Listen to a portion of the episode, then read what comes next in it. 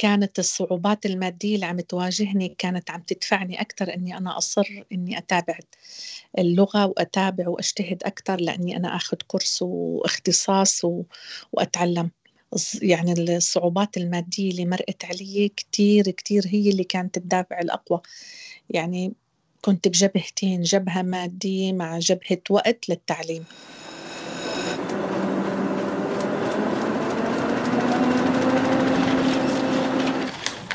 عنب بلدي بودكاست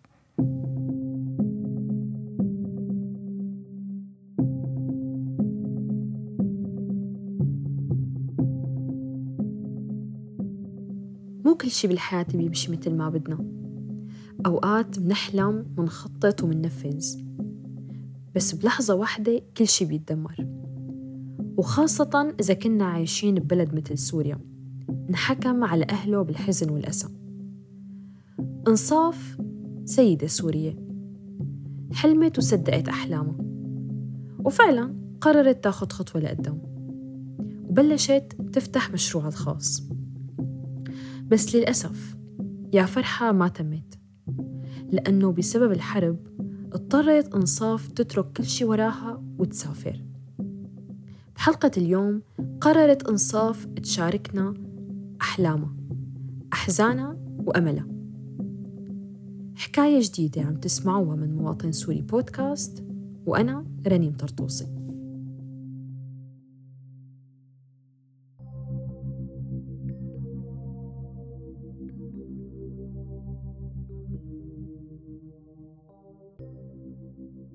كان عندي حلم وطموح كبير إني أنا أعمل أون بزنس يعني مشروع خاص فيني.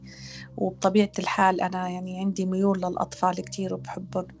فاشتريت روضة كانت سعرها غالي كتير وحدثت فيها وضفت قصص كتير حلوة حضارية لطريقة التعليم بتفيد الأطفال وكان مشروع حلو كتير وناجح واستثمرته ثلاث سنين وبعد منا إجت الحرب وأخذت كل أحلامنا يعني وضاع كتير كنت دافعة عليه بحدود المليون 800 ألف يعني وكان علي في قرض وعلي جمعيات وقصص والتزامات المشروع ضخم يعني مو سهل بحسب إمكانيات المادية أنا وزوجي. أنا معلمة مدرسة وهو موظف بالجامعة يعني الراتبين مو حيكفوا يكون عندك مشروع كبير. فكان إنه خطوة جريئة مني ودعمني فيها زوجي إنه ناخد قرض ما يكون كبير كتير وبالباقي نكفيه بجمعيات. وناخ... ونشتري روضة حديثة وأنا ديرة ويكون هو المدير المالي وأنا المديرة الإدارية. إيه، والحمد لله. إيه، يعني مو سهل أبدا مثل ما قلتي كانت خطوة جريئة كتير كان بدها دعم وبدها كتير معاناة إيه، بس للأسف يعني ما دام كتير مثل ما بقولوا يعني إنه المشروع يدوم وطول وأنا أقدر أوفي وأستثمر منه. كانت الحرب عاد آه، إجت على طبوق أول ثلاث سنين. وقت اللي إجت الحرب وقررنا بدنا نسافر وأنا علي كان ديون كتير. شلون بدي أطلع على بلد وعندي أمانات أنا بدي أسكرها وأوفيها. آه، كان مو سهل ابدا. كتير كتير كنت زعلانة وبكيت كتير وزعلت. بس قررنا خلص نطلع برات سوريا. ونروح على الأردن وهناك إن شاء الله نوقف على إجرنا و... وقال لي زوجي بنشتغل أنا وياكي وبنسكر كل الديون اللي علينا وبنفتح حياة جديدة إن شاء الله الله بيعوضنا.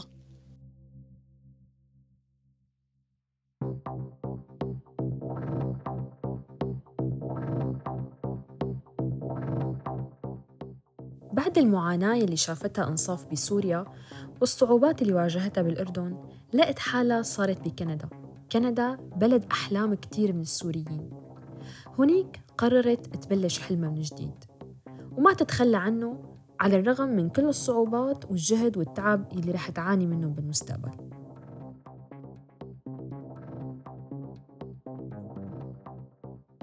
كندا بلد عادل هو إيه، بس ابدا هو مو بلد الأحلام والطموحات الوردية بلد مشجع كثير encourage لكل مواطن وكل مهاجر إنه يتعلم لغة ويكفي تعليمه ويفتح own business بس مو كان سهل ابدا ابدا ابدا بهذا اللي الناس اللي بتتخيله بذهنها. كثير بت يعني بتواجه صعوبات بال culture وباللغة. يعني فوق الأربع سنين أنا لقدرت أوقف على إجري لعرفت أنا كيف أقدر أخذ الاختصاص اللي بدي إياه وأدرسه بلغة جديدة طبعا باللغة الإنجليزية مو سهل تدرسي تربية وإرشاد نفسي وعلم نفس يعني لحتى تشوفي ده يعني مشروعك كيف بده أنت تكفيه كيف بدك تحاولي إنك ترجعي توقفي من أول جديد مع لغة جديدة مع كالتشر جديد مع صعوبات مادية طبعا ابدا ابدا مو سهل. بس يعني مع الإنسان بس يكون طموح آه، بيقدر يواجه الصعوبات وبدها بدها طولة بال وصبر كتير كتير قد ما أقول لك بدها طولة بال وصبر. أخذت يعني مثل ما بقول الواحد من عمرنا نحن. هلا أول ما بيجي دائما المهاجر أو يعني الرفيوجي التوطين إنه بيجي أي إنسان بده توطين على كندا بيجي بموضوع مادي كتير بيكون بسيط على قد الحال. والحياة غالية جدا جدا جدا. بيكون ذهنك بدك تتعلمي ولا تتركي التعليم وتروحي تشتغلي عشان تقدري تجيبي مردود مادي تقدري تدفعي منه أجار البيت وتقدري تصرفي على أولادك لبين هن ما يتعلموا. كان هون التضاد هون الطموح. كان الطموح يتطلع إني أنا أترك زوجي لحاله وأضل بضائقه مالية كبيرة ولا إني أترك التعليم وأروح أشتغل أنا وياه لأنه بكندا لازم الرجل والمرأة يشتغلوا لحتى يقدروا آه، يأسسوا بيت أو يفتحوا حياة آه، آه، يدفعوا أجرة البيت ويصرفوا على أولادهم. فكنت أنا كثير بهذا الحرب النفساني الداخلي. فصبرت وأخذ مني توتر فظيع كثير يعني كثير كثير أثر حتى على صحتي. كانت الصعوبات المادية اللي عم تواجهني كانت عم تدفعني أكثر إني أنا أصر إني أتابع اللغة وأتابع وأجتهد أكثر لأني أنا أخذ كورس واختصاص و... وأتعلم. يعني الصعوبات المادية اللي مرقت علي كتير كتير هي اللي كانت الدافع الأقوى. يعني كنت بجبهتين جبهة مادية مع جبهة وقت للتعليم. الحمد لله كان زوجي داعمني يعني.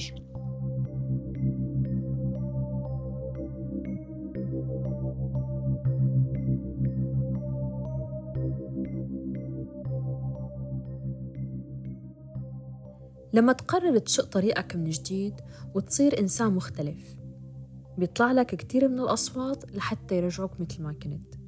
العمر، المادة، اللغة الحدود الثقافية وكتير من الأشياء عانت منهم إنصاف وهي عم تبلش تشق طريقة وتتعلم ببلد جديد.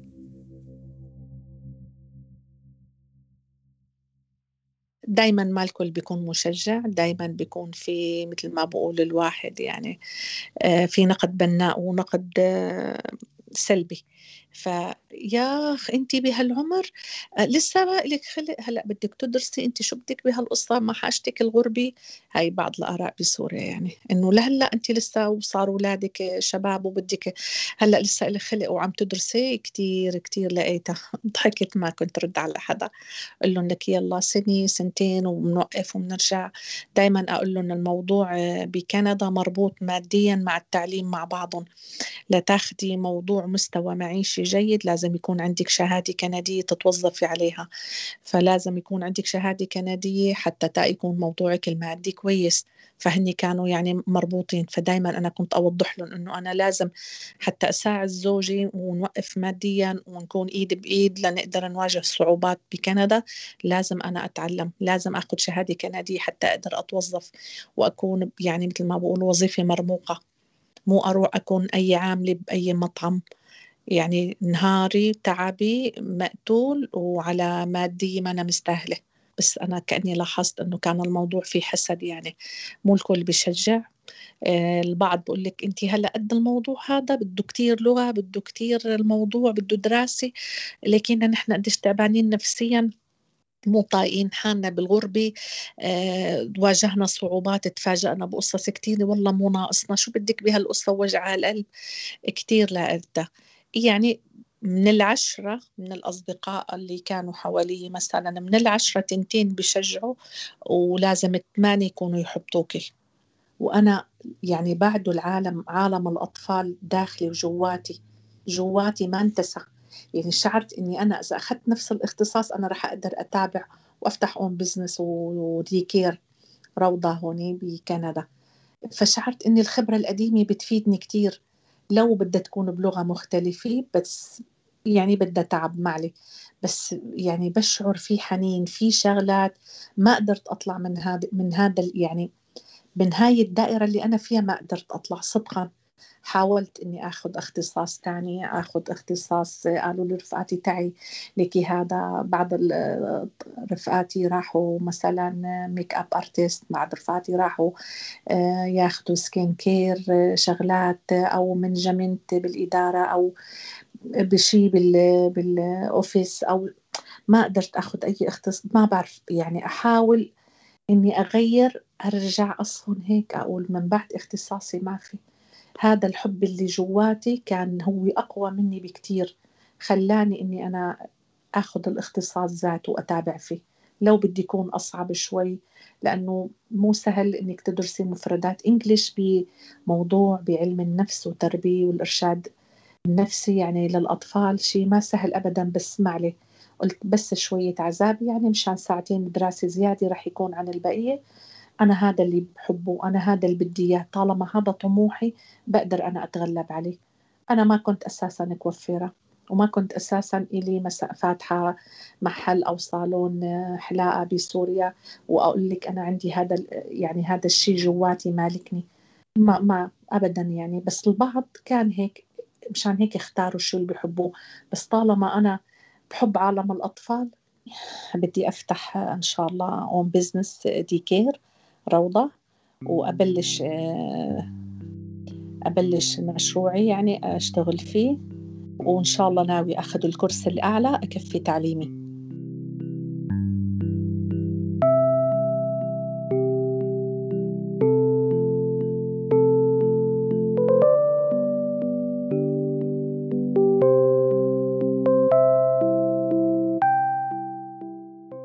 ما نحن على قيد الحياة بحق لنا نحلم.